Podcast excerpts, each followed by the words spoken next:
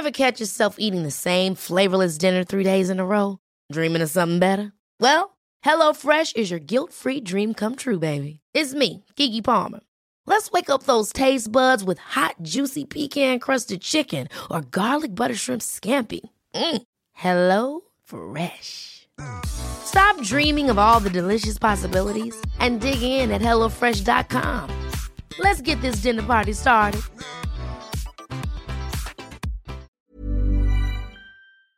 Previously on the Söring system.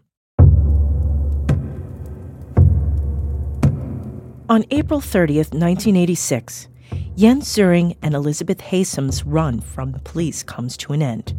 The pair is arrested in London under false names on suspicion of check fraud. Shortly thereafter, the detectives uncover their true identities and, with that, the connection to the murders of Elizabeth Haysom's parents. Their arrest in London marks the beginning of life behind bars for both Elizabeth Haysom and Jens Söring. Until his release in 2019, Söring will spend a total of 33 years in prison, meaning he has spent more of his life inside of prison than out of it. The Söring System, a podcast series from CCC Cinema and Television and Argon Lab 2022. Please note, this podcast contains graphic descriptions of physical and sexual violence that are not suitable for children. Listener discretion is advised.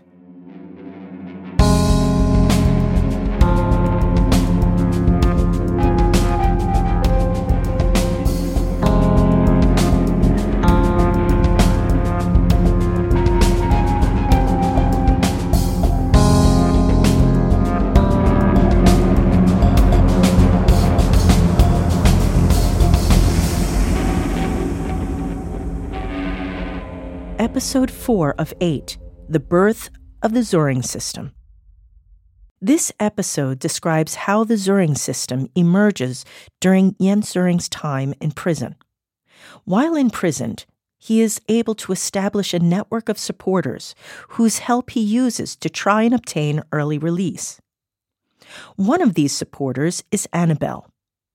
On this podcast, she will be speaking publicly for the first time ever about her experiences in Söring's inner circle. In prison. During his 33 years in prison, Söring adapts to the world around him. He knows how to stand up for himself, and he knows which strategies could one day help him to leave life behind the prison walls. The first time Söring sees the inside of a jail, it's 1986. He and Haysom are convicted of check fraud by an English court. At this point, they are transferred from police custody to an actual prison. In his book, Not Guilty, which is published 2012, he describes his memories of his first day in prison. The far off sound of metal on metal every five seconds. Another five seconds. Bang. Suddenly, the small window on my prison cell door slams open and the guard looks in to see if I'm awake. His face shows no emotion at all. After he and Elizabeth Haysom served their eight month sentence for check fraud, Söring is transferred to Brixton Prison, a men's prison located in South London. Terry Wright, the Scotland Yard detective who had questioned Söring and Haysom about the murder of her parents the previous year. She's in a female prison, he's in a male prison. And uh, of course, it all changed for him as well because all of a sudden now he was a murder suspect, not just a, a fraud suspect. So I think this time round, he instead of being at the, the juvenile remand centre, he was in Brixton prison, awaiting the extradition and awaiting trial. Now Söring is in detention, awaiting trial for murder. In his book Rückkehr ins Leben, which translates to Return to Life, he describes his time in prison, which for him as a young man from a privileged background is particularly awful. Nothing in my previous life as a straight A student and the sheltered son of a diplomat prepared me for the psychological terror of Her Majesty's prison in Brixton. Physically, I was also no match for this dangerous situation. In January 1990, Söring is extradited to the United States under the condition that he will not receive the death penalty. Instead, at his trial in the same year, he receives back to back life sentences. In Germany and in many other parts of the world, it is rare for someone given a life sentence to actually spend the rest of their life in jail. In the United States, however, a life sentence often means just that spending the rest of your life, or a substantial part of it, behind bars. Kirstin Drenkhahn, a professor of criminal law and criminology at the Freie Universität Berlin, who researches, among others, on punishment and society and juvenile justice in an international context, says the following. Ähm, In this kind of a case where two people were murdered, and I'm talking murder as defined under paragraph 211 of the German Penal Code, if this is confirmed to be the case, then, during sentencing, they would have to decide whether the perpetrator is to be sentenced as a minor or as an adult, once again with the corresponding limitations for adolescents. This difference is taken into account in Germany, but it's not in US juvenile criminal law. Today, this is changing. However, in the 80s, it was clear that they would be sent to adult prisons and receive adult sentences in accordance with the relevant criminal laws for adults.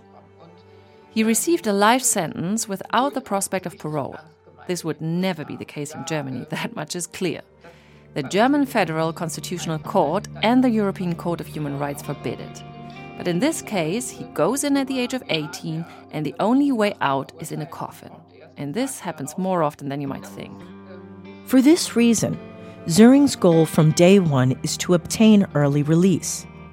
So he starts by creating a support system for himself, one that provides him not only with financial benefits, but also a more secure status. In his 2021 book, Return to Life, Söring writes that he convinces two older inmates, Chuck and Arthur, who run a money lending business, to work together with him. As a team, the two loan sharks and I earned a lot of money for prison standards, but for me, financial success was just a welcome side effect. It was much more important that by working together with Chuck and Arthur, I was able to adopt a position in the prison hierarchy that would at least protect me against physical attacks. During his 33 years in prison, Söring spends time in several U.S. prisons. In 1999, he is transferred to the newly completed Wallens Ridge State Prison. Wallens Ridge State Prison is a super maximum security or supermax prison. Supermax prisons were first introduced in the U.S. in the 1980s and are designed to house the most dangerous high risk inmates. The extreme conditions in these prisons have been strongly criticized by Human Rights Watch and other organizations. In 1999, the time when Söring is transferred to Wallens Ridge, the Washington Post describes it as Virginia's toughest prison. Quote, Forget classes, a job in the laundry, lifting weights, playing ball. Even the occasional friendly visit from a grandmother or wife is almost always off limits. And that one hour a day of freedom? Get used to wearing handcuffs and leg shackles while a guard wielding a 50,000 volt stun gun walks you to the shower, with bars of its own, or the small concrete courtyard for exercise. And even if you get out of solitary and your day is broken up by trips to the dining hall or a few hours in the day room, there will be a shotgun loaded with heart rubber pellets trained on your every move. Söring files an appeal. He wants to be transferred to a lower security prison. His request is granted. Eventually, he is transferred to Buckingham Correctional Center, where he remains until his release in 2019.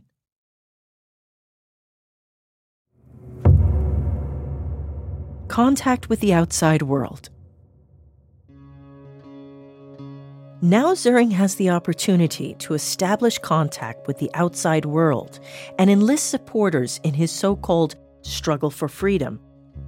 Among other things, Söring receives pro bono support from attorneys who are interested in his case and want to fight for his release.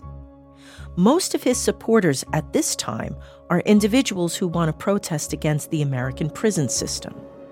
But starting in 2007, his supporters begin to coalesce into a network, both in Germany and in the US. In 2010, an article entitled Forgotten Behind Bars in the Süddeutsche Zeitung garners him considerable attention. The author is the page 3 reporter Karin Steinberger. She first meets Söring in 2006 and visits him in prison in the US several times. Steinberger paints a picture of Söring as a German prisoner on the edge of despair who refuses to give up. The body of evidence against him is thin. His sentence is questionable. The article itself and additional reporting in the media after the article is published introduce Söring and his story to a very large audience all at once. The result?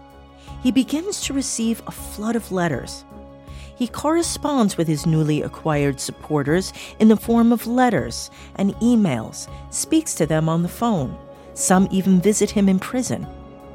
In his book Not Guilty, he writes about his growing network. After having lost touch with Germany over 21 years, I was so happy to have so many new friends at home. The only drawback was that I now had to maintain two large networks of supporters one in the US and one in Germany, and all with just a pen and paper.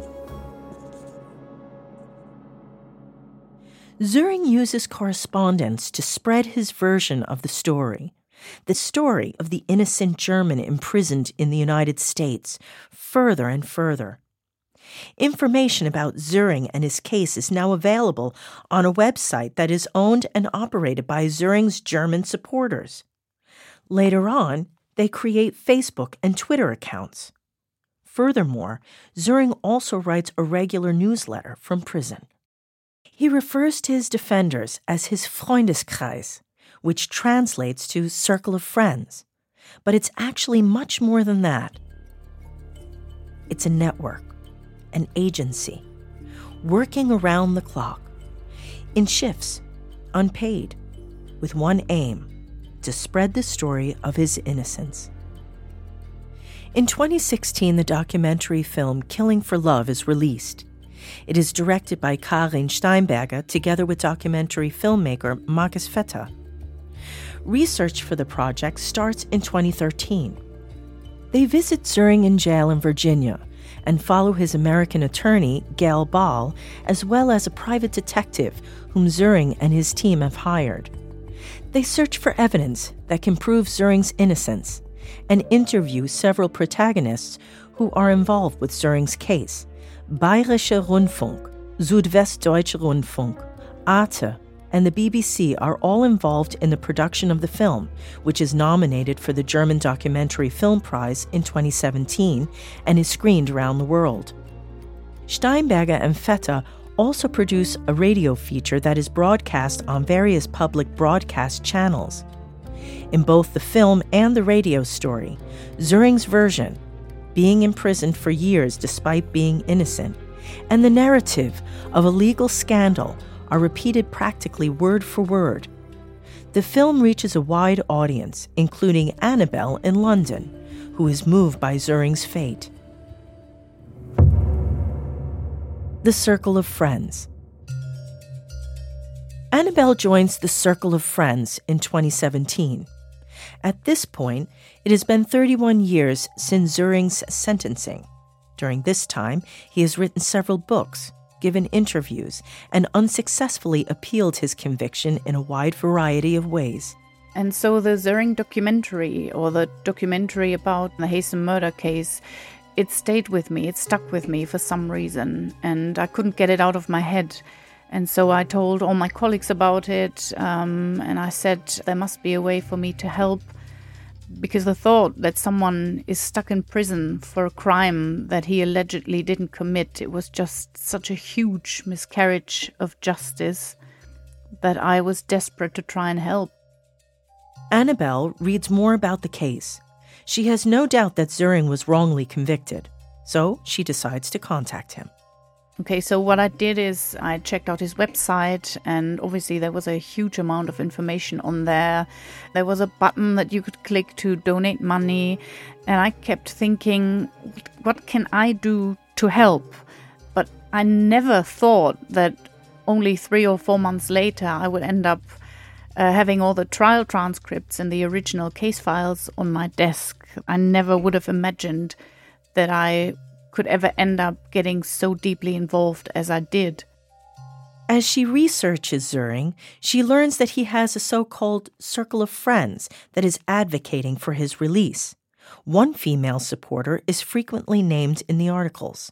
So, at the time when I first joined that circle of friends, she was sort of like the public face of that circle of friends, of the uh, Freundeskreis. And of course, as you know, there are all kinds of cliches um, about these groups of supporters, and people think you know the women only help because they've they've gotten caught up in some sort of bizarre romance uh, with an inmate that they've never met before. So I actually thought at the time, okay, they're they're probably a couple, but in reality, it wasn't like that at all. Annabelle emphasizes that there was never any romantic relationship between Söring and the people in the circle of friends. And so I ended up becoming part of this circle of friends, uh, the, the so called Freundeskreis. Throughout my entire time on that team, Söring never ever expressed any sort of romantic feelings towards anybody, and vice versa. It was never about that. Starting then, in addition to her full time job, Annabelle works every day as a supporter in Söring's team, which welcomes her with open arms. Söring himself also places a great deal of trust in her from the beginning, and they begin communicating frequently via email. At the first, the tone of their conversations is casual. She appreciates the fact that she can talk to the well read, humorous inmate about anything and everything. So, when I think back on the first few weeks of being in contact with Jens, we basically spent a lot of time just exchanging light-hearted, very casual emails, um, basically just chatting. And I remember being pretty much taken aback because um, you know he he had a sense of humor and he knew what was going on in the outside world and I kept thinking, how, you know, how can this be? This man has been stuck in a prison cell for 30 years. He also came across very smart. And so it was very unusual. I didn't expect him to be like that. And then at some point, I think I sent him like a jokey email. I made some some sort of joke. I can't remember what it was and he usually would have responded in a jokey way, but he didn't. I didn't know him that well at the time, so I reached out to his longest standing supporter and I said to her, I have no idea what I've done. Maybe I've insulted him. I'm actually a bit worried here. And her response was, was very incredible. She said, No, don't worry. You haven't done anything wrong at all. A warm welcome you have now been sort of accepted into his innermost circle of supporters, and now he's opening up to you. And the, the thing is, only once that facade drops, that's when you get to know the actual, the real Jens Söring. Soon, Annabelle is responsible for managing all of the documents related to Söring's case and becomes one of his closest confidants. Hardly anyone knows the documents as well as she does. Not only is she responsible for managing all of the information on Söring's case, she also shares this information with anyone interested. So, after these first few weeks, I also began actively helping with his campaign. My involvement grew bigger and bigger, and it ended up taking over my whole life. So, my whole day would be structured around his fight for freedom and his needs. And my life became quite regimented and structured around all of that. And basically, everything just revolved around this freedom fight from early morning until late at night. Annabelle describes her work as part of the circle of friends. I was uh, put in charge, for example, of the vast document archive, which kept growing and growing because uh, there was a constant flurry of documents being created whenever someone needed a document or needed to have a quote from a from a document, even his lawyers in Virginia would just say, "Oh, just ask Annabelle because she knows where it is. She knows on what day in the trial a quote was made." I did lots of other things as well. I translated documents. I ran his English language Facebook page, and I did I did quite a lot. So what I used to do as well is I created press packs. Söring, I think, was always afraid of being forgotten, and he was always keen to have some sort of media coverage. So whenever he reached out to journalists and wanted them to interview him, for example. I would be the one to create the media packs for him. I created documents for those members on the team who held the press conferences. It was very exhausting, and sometimes I'd end up creating these documents on the subway, on public transport on my way home from work. Jens Söring always had some sort of free pass or carte blanche um, with all of us on his team he could do or say whatever he wanted. Um, you just had to forgive him. And the excuse that we always came up with was, you know, poor old Jens, he's suffering so much. He would actually remind us how much he suffered in prison. You'd be mad with him for something, and you'd send him an email saying this this wasn't okay, and then he'd reply by saying, "Okay." This morning at breakfast, it was absolutely great because I was given two cherries that weren't moldy so he would constantly try and remind us how much he suffered. And I mean, I'm, I'm sure that he suffered, but nowadays I think that he strategically reminded us how much he suffered, because then you couldn't stay mad with him. Famous supporters. Söring needs a new image. Rather than being seen as a murderer, he needs to position himself as a victim of the U.S. justice system. Söring's circle of friends is key. Several members contact various politicians to raise awareness of the case, and their efforts are rewarded, as this timeline shows. February 2011. Markus Löning, Federal Government Commissioner for Human Rights Policies and Humanitarian Aid, visits Jens Söring in prison. Early 2012. In a letter to the governor of Virginia, Jerzy Buzek, president of the European Parliament, asks for Söring to be extradited to Germany. June 2012. On the initiative of Christoph Strasser, the Speaker for Human Rights of the SPD faction, 54 members of the German parliament appealed to Robert McDonnell, the governor of Virginia, with a request to transfer Söring to a German prison. Summer 2014. In a letter to the acting governor of Virginia, Terry McAuliffe, 160 members of the German parliament once again appeal on Söring's behalf, advocating for his transfer to Germany. October 2017. Former federal president of Germany, Christian Wulff, and German ambassador Peter Wittig petitioned the parole board for Söring's transfer to Germany. March 2019. Irwin Cotler, a prominent human rights attorney, joined Söring's team after visiting him at Buckingham Correctional Center. Over the years, Söring amasses a growing number of contacts in political and diplomatic circles. They all advocate on his behalf, an immense privilege and one that is rarely bestowed on any other prisoner.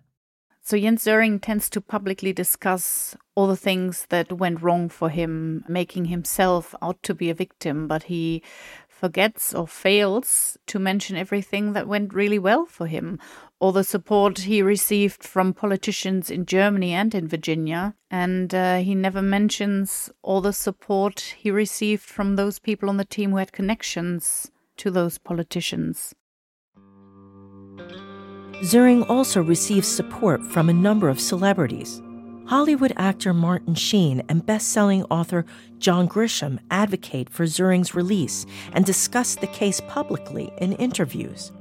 For example, in January 2019, a letter to the editor written by Martin Sheen is published in the Richmond Times, a newspaper that is distributed in the capital of Virginia. In the letter, Sheen describes his efforts on behalf of the German prisoner. I studied the case in detail over the past 12 years as well, and consequently, I strongly advocate for his release. This past year, I hosted the Los Angeles premiere of the German documentary on the case, Killing for Love, and wrote the foreword to Söring's latest book, A Far, Far Better Thing.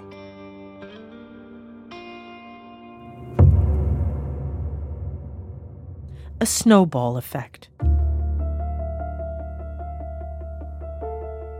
Söring orchestrates his support from political, diplomatic, and celebrity circles from prison. Author and American criminal law expert Andrew Hammel. It's 1990. He's being convicted and he's facing life in prison, and he won't be eligible for parole for decades. So he has nothing but time. And prisoners who have nothing but time, they can put all of their efforts into propagating their version of the case. Many prisoners simply accept that they're guilty and do their time and then move on.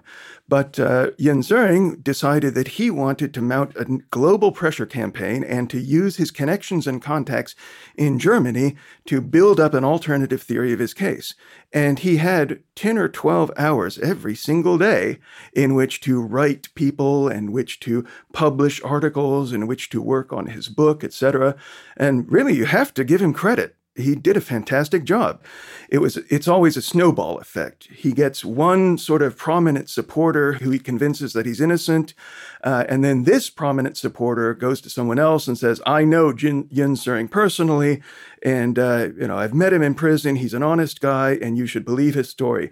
And then that supporter brings in more and more and more and more, and by the late 1990s, at he had a distinct and very visible movement on, especially in Germany, but also in the United States. As a result of this snowball effect, Söring is able to get one big step closer to his goal. He is also able to win music producer Jason Flom over to his side.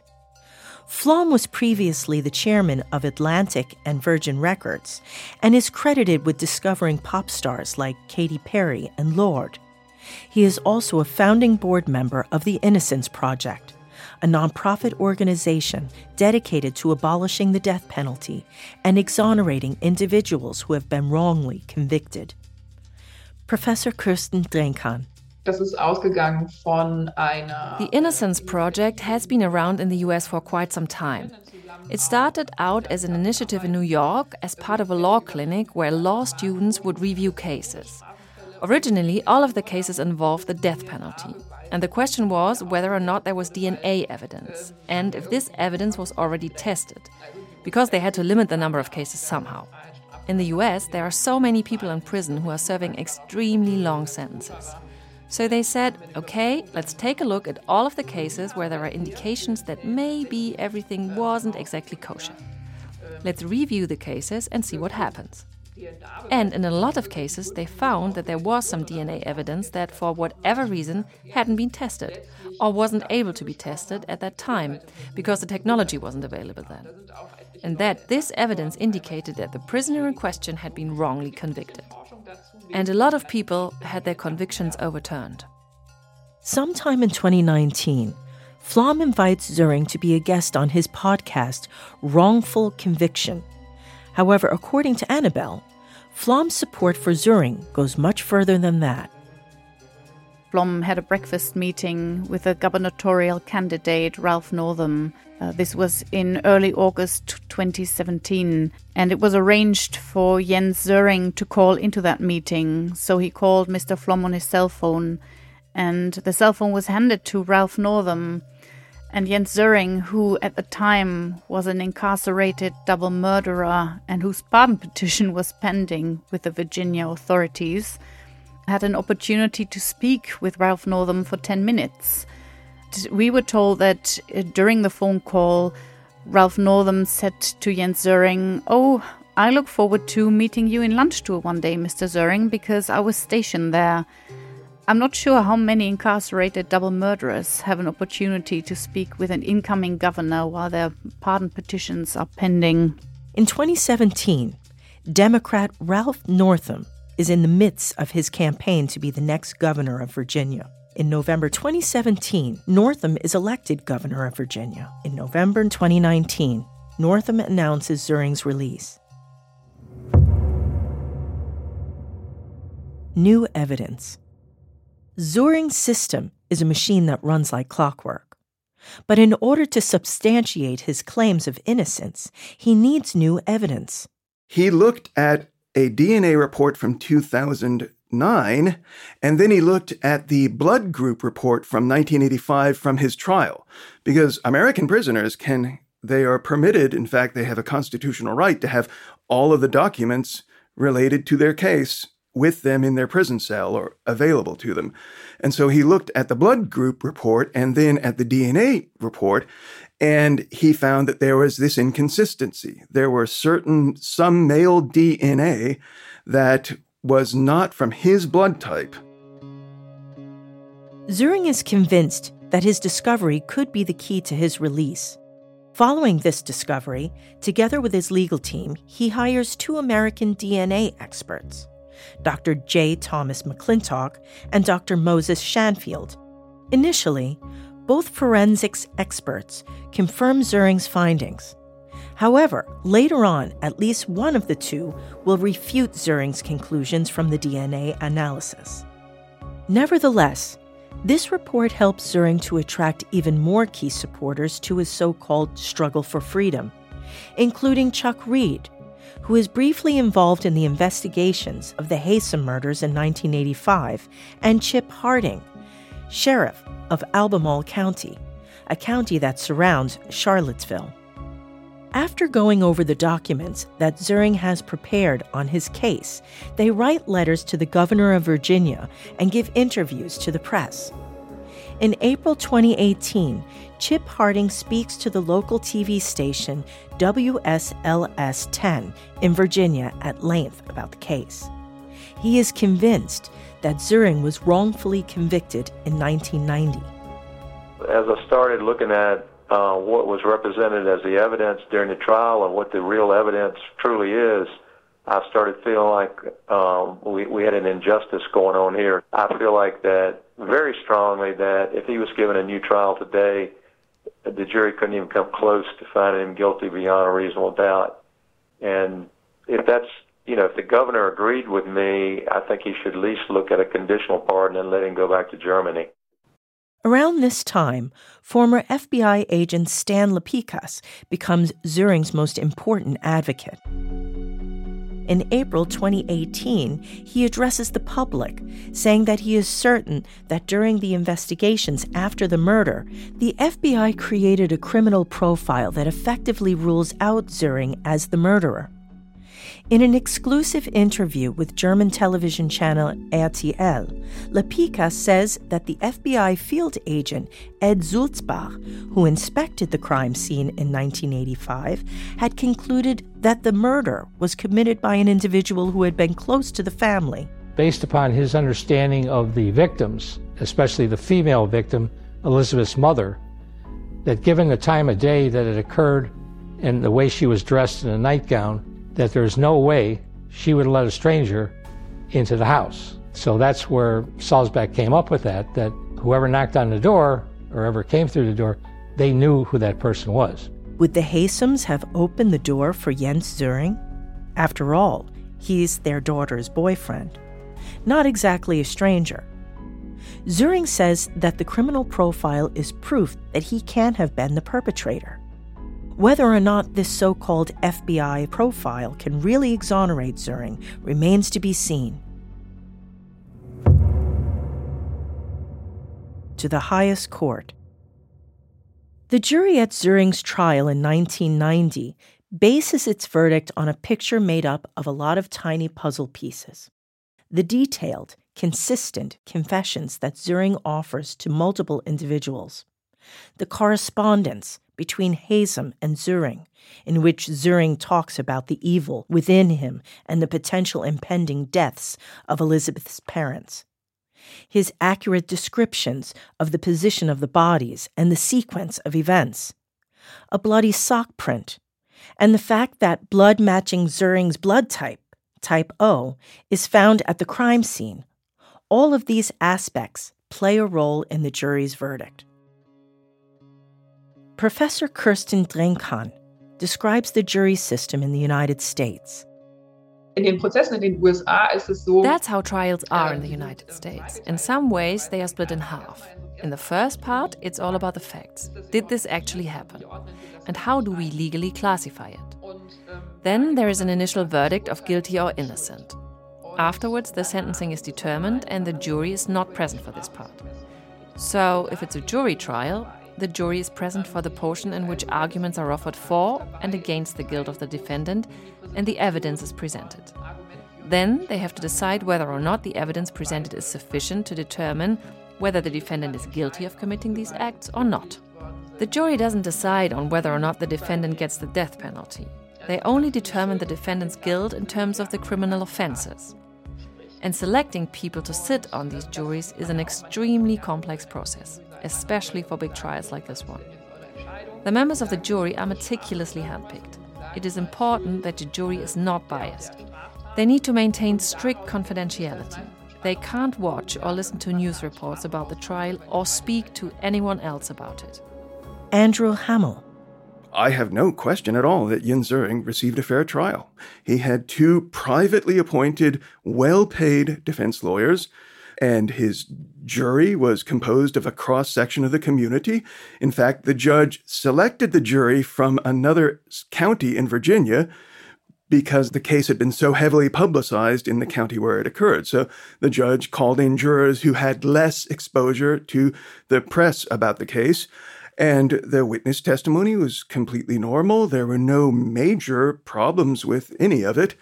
And the jury found at the end of the day that the evidence was very, very clear. And all of the judges in all the courts during Söring's many, many appeals, every single one of them, without any exception, found that the trial was appropriate and fair and reached the correct result. Söring files appeals in 1991 and 92. Both times, he is unsuccessful. In 1995, he files a petition for habeas corpus. In the American justice system, this is the chance for convicted criminals to have the legality of their imprisonment re examined after the sentencing. This process lasts until 2001, and the petition goes to the Virginia Supreme Court, to the Federal District Court, to the Federal Court of Appeals for the Fourth Circuit, all the way to the U.S. Supreme Court, the highest court in the land. The appeal is denied at every stage. Starting in 2003, Söring begins applying for parole every year. Except for his final appeal, every one of these are also denied due to the severity of his crimes. Nevertheless, Söring continues trying to find apparent inconsistencies in the arguments against him, in his confessions, and in the forensic evidence. In 2016, he appeals to the governor of Virginia, Terry McAuliffe, for a pardon in an attempt to obtain a transfer to Germany. For the first time, he applies for an absolute pardon. Under Virginia law, an absolute pardon, also known as a full or unconditional pardon, not only releases an individual from prison, but includes the unconditional recognition of that individual's innocence by the governor. Söring justifies his application for an absolute pardon by claiming that the 2009 DNA analysis of the samples collected at the crime scene in 1985 prove his innocence because his DNA is not found at the scene of the crime. And yet, the DNA of two unknown males is found. He also includes the alleged FBI profile as exculpatory evidence. And the idea of Söring's release is seriously discussed, not only by the relevant authorities, but also thanks to his popularity in the media. When Detective Terry Wright who is now retired, hears about Söring's alleged DNA evidence and his appeal for an absolute pardon in the news, he feels compelled to review the Haysom murders once again in detail. But going back to the DNA, it was the DNA issue that really made me decide to write to the governor. And although I expected I was going to be writing a letter, maybe 20 or 30 pages, as, as I looked into it, I found more and more and more lies and it ended up as a 450 page report. In his report, Wright reviews the DNA evidence as well as all of Söring's other claims that are intended to prove his innocence.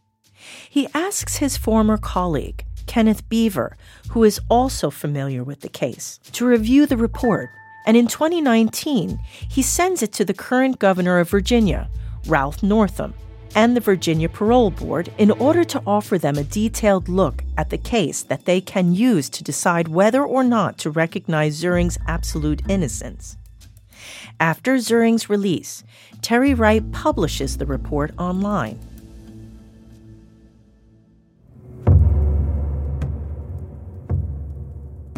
Written on the cover page of the Wright Report are the words, A True Report on the facts of the investigation of the murders of Derek and Nancy Haysom. Further down on the page, there is a quote by the American author Dorothy Allison Things come apart so easily when they are held together with lies. When I started to write the report, I really did try to look at everything from the point of view that Jan Söring is innocent.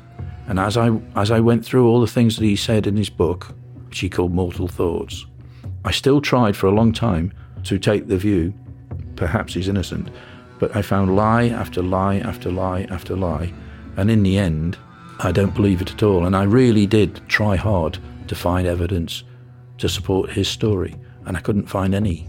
But I found lots of lies.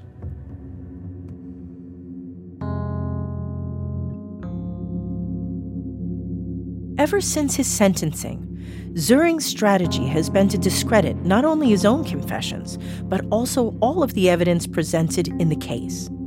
But when you take a closer look, and not only at the Wright report, many of Söring's claims prove to be inconsistent.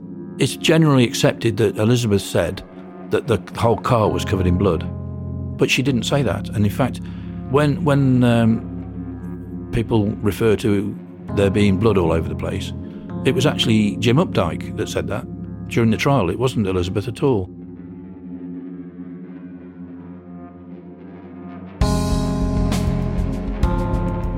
The Söring System, Episode 4 of 8 The Birth of the Söring System. Our narrator is Karen Cifarelli.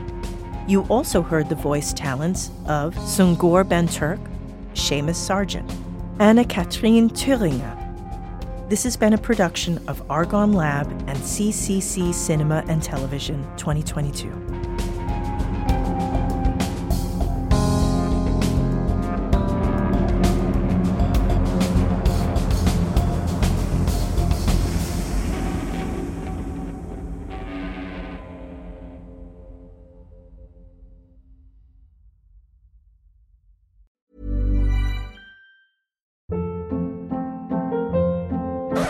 Hold up. What was that? Boring. No flavor. That was as bad as those leftovers you ate all week. Keke Palmer here, and it's time to say hello to something fresh and guilt-free. Hello Fresh. Jazz up dinner with pecan-crusted chicken or garlic butter shrimp scampi. Now that's music to my mouth. Hello Fresh. Let's get this dinner party started. Discover all the delicious possibilities at hellofresh.com.